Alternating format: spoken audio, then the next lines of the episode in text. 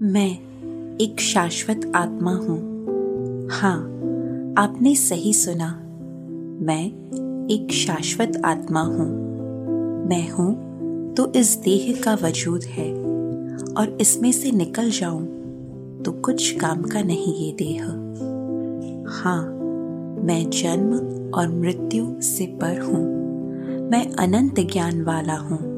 मैं अनंत शक्ति वाला हूँ। और ऐसी कितनी ही शक्तियाँ हैं मुझमें।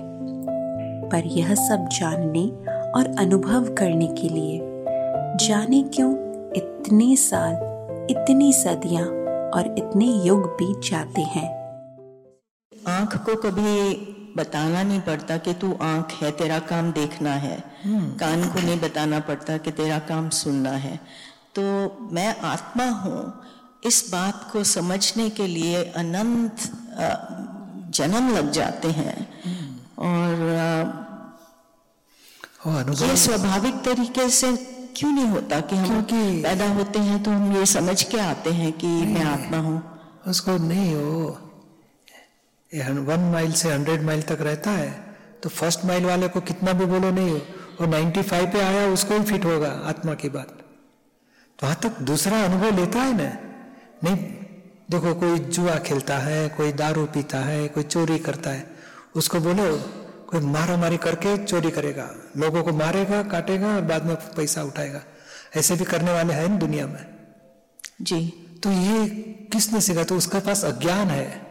तो आत्मा का अज्ञान अशुद्ध ज्ञान है। बाद में अशुभ ज्ञान है शुभ ज्ञान है और शुद्ध ज्ञान। तो अशुद्ध ज्ञान में मारा मारेगा, हिंसा करेगा, खत्म करेगा। करते करते बहुत अनुभव होगा, ये गलत है तो अशुभ ज्ञान में आएगा। अशुभ ज्ञान में भी अनुभव लेके आएगा कि नहीं, ये भी गलत है। शुभ ज्ञान में आएगा, लोगों को हेल्प करे, दान करे, सेवा करे, परोपकार करे। उससे भी बाद में लगेगा ये भी पुण्य भुगतना के लिए भटकना पड़ता है।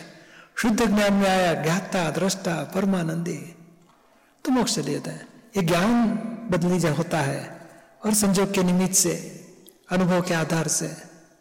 और खुद तो आत्मा मुक्त ही रहा है। उसका ज्ञान से भटकता है ज्ञान से मुक्ति पाता है। कुदरती है।